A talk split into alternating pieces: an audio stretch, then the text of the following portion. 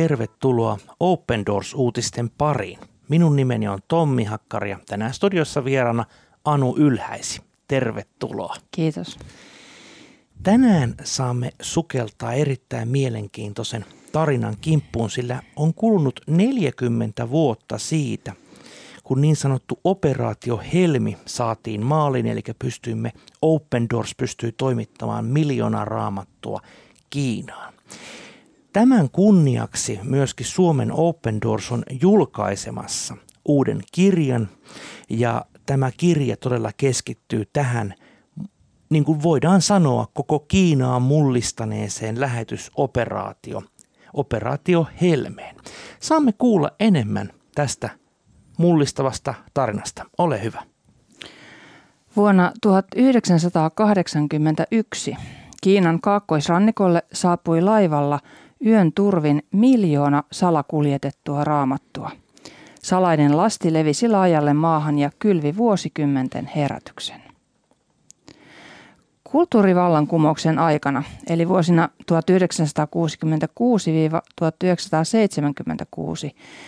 Kiinassa poltettiin tuhansia raamattuja ja pidätettiin useita pastoreita.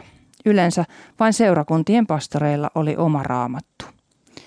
Niinpä seurakuntalaisilla oli tapana joka sunnuntai kopioida jakeita vihkoihinsa voidakseen lukea sanaa seuraavalla viikolla.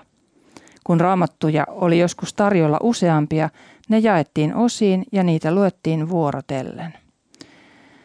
Kiinan kristittyjen kaipaus ja tarve saada suuria raamattutoimituksia oli valtava. Tähän pyyntöön Open Doors vastasi operaatio Helmellä. Kaikki alkoi rukouksesta ja hiljaisuudesta. Hankkeeseen tarvittavat lahjoitusvarat kerättiin paljastamatta, mitä oikeastaan oli tekeillä.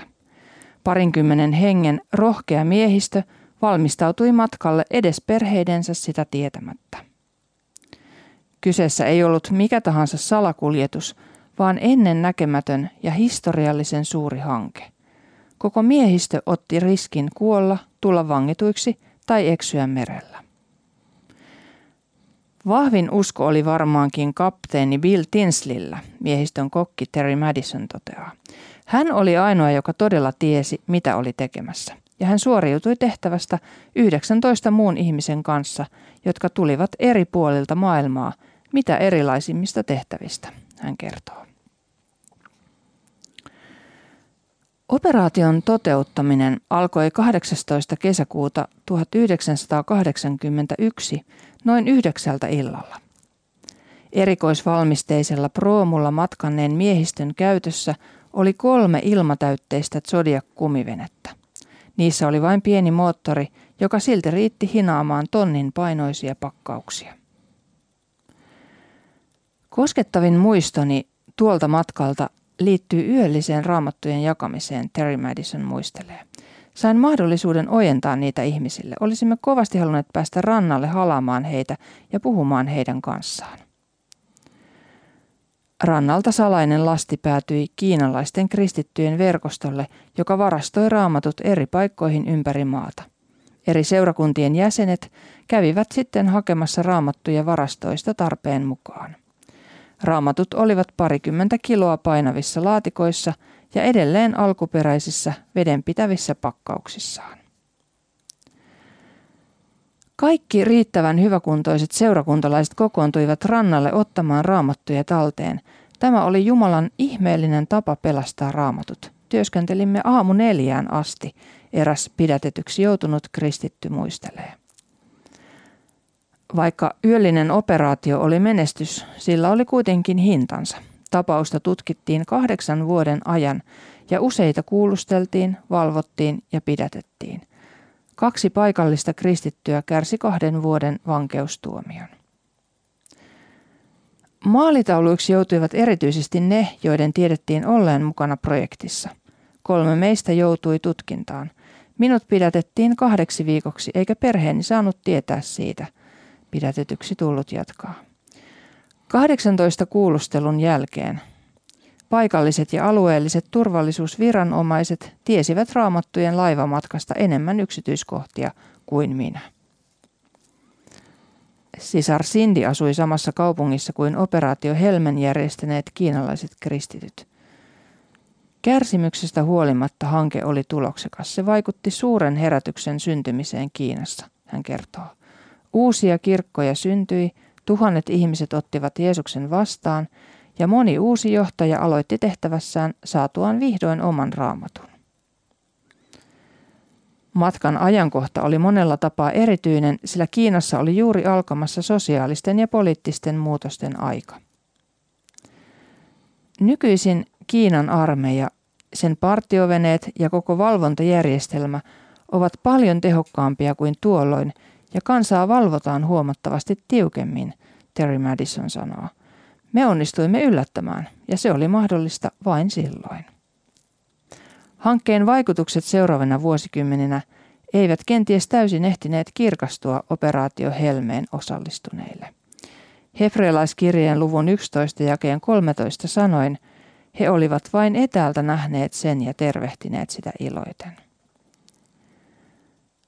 Osa heistä ei päässyt näkemään Kiinan nykyistä suurta herätystä. He elivät kuitenkin merkityksellisen elämän, joka oli heidän Jumalalta saamansa kutsun arvoinen – luoteiskiinan herätystä todistanut veli Charlie toteaa. Aivan mieletön tarina, miljoona raamattua Kiinaan. Minulla on vielä pieni tekstin kappale, joka on otsikoitu sanoin Minäkin olin rannalla. Tässä on todella silminnäkijä todistus tästä valtavasta yöstä. Teini-ikäinen Xiao Shen oli operaatio Helmen yönä rannalla veljensä pyynnöstä. Hän ei todella tiennyt, mitä oli tekeillä, mutta pimeästä huolimatta hän näki rannalla satoja ihmisiä odottamassa. Hän sanoo, muistan miten valtavan, liputon laiva lähestyi satamaa. Rannalla kaikki vaikuttivat jännittyneiltä. Laivasta laskettiin alas pieni kumivene, minkä jälkeen näin isoveljeni soutavan laivan viereen ja puhuvan ulkomaalaisille – joka saattoi olla kapteeni. Hän muistelee. Sitten tartuttiin toimeen. Xiao Shenin veli ja kolmen muuta miestä vetivät täynnä laatikoita olevan kumiveneen rantaan paksun köyden avulla. Purettuaan laatikot rannalla he lähtivät heti hakemaan seuraavaa täyteen lastattua kumivenettä. Laatikoita oli lukematon määrä, eikä Xiao Shen tiennyt, mitä niissä oli. Parin tunnin päästä rannalle ryntäsi sotilaita soihtuineen. Veli käski Xiao Shenia juoksemaan ja po- poika juoksikin niin lujaa kuin pystyy. Sotilaiden saapuessa suurin osa uskovista oli jo lähtenyt rannalta ja myös laiva poistunut paikalta. Mereen heitetyt laatikot huuhtoutuivat maihin tai jäivät kellumaan. Sotilaat kyllä pidättivät rannalla olleita uskovia ja he myös keräsivät raamattuja yrittäen polttaa niitä. Jumala oli kuitenkin jo tehnyt ihmeen.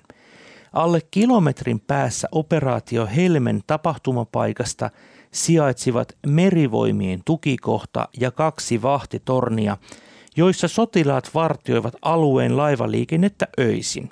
Juuri tuona yönä – he olivat lähteneet juomaan alkoholia ja sammuneet. Kun he heräsivät ja huomasivat laivan, työ oli jo lähes tehty. Seudun kalastajat eivät ottaneet kaikkia merellä kelluvia laatikoita, joten moni niistä ajelehtikin rantaan. Toisena ja kolmantena päivänä toimituksen jälkeen monet rantaan uimaan tulleet löysivätkin sieltä laatikoittain raamattuja. Osa tiesi kirjojen olevan kristillisiä ja toimitti ne kristityille kirkko, kirkoille. Näin kertoo teini-ikäisenä rannalla ollut Xiao Shen. Mahtoi olla mahtava yö tälle nuorelle miehelle. Mm, ja hän ei edes tiennyt, mitä hän oli menossa tekemään.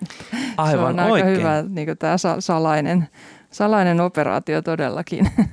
Kyllä ajattelen näin, että todella kun me ajatellaan Kiinan kommunisti jättiläisvaltiota ja kilometrin päässä on vahtitornit, armeijan tukikohta ja sinne vaan tuodaan miljoona raamattua. Kyllä siinä on todella Jumalan täytynyt sulkea silmät. Joo, kyllä ja mietin tässä just, että, mik, että miksi juuri siihen kohtaan sitten on niin viety, tulee mieleen vähän tämä israelilaisten Jordanin ylitys, että juuri tulvivaan aikaan sitten ylitetään se, se joki, kun päästään luvattuun maahan, että, että Jumala voi todella niin kuin, kyllä tehdä ihmeitä. Kyllä. Joo.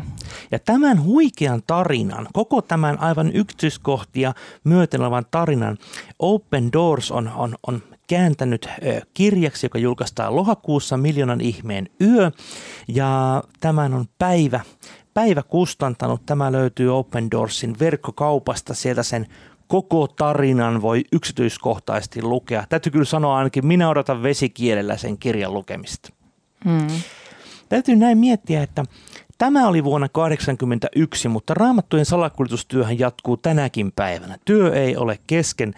Meillä kristityillä on välillä tapana jäädä muistelemaan niitä vanhoja hienoja menestyksen aikoja, mutta tänäkin päivänä vainotut kristityt tarvitsevat raamattua, Jumalan sanaa. Tänä päivänä sen salakuljettaminen on yhtä vaarallista, ellei jopa vaarallisempaa. Niin kuin tuossakin artikkelissa sanottiin, että tänä päivänä Kiina valvoo kansalaisiaan paljon tehokkaammin kuin 40 vuotta sitten. Hmm.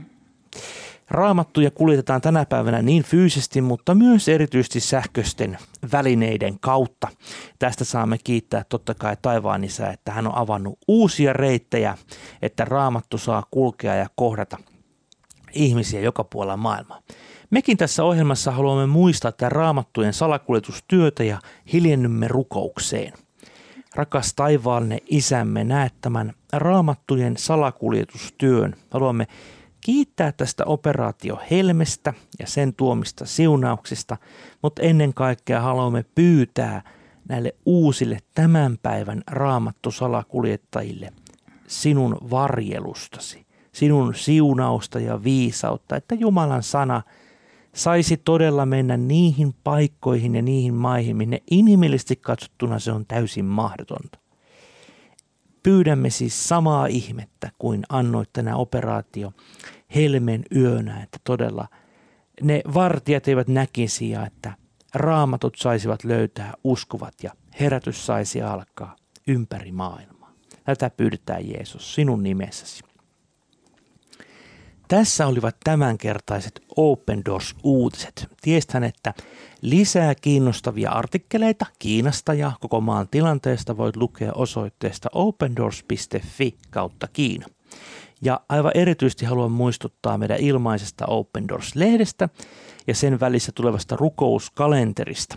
opendoors.fi kautta liity ja sieltä voit tilata tämän lehden sekä rukouskalenterin haastankin sinua rukoilemaan joka päivä vainottujen veljemme ja siskojemme puolesta.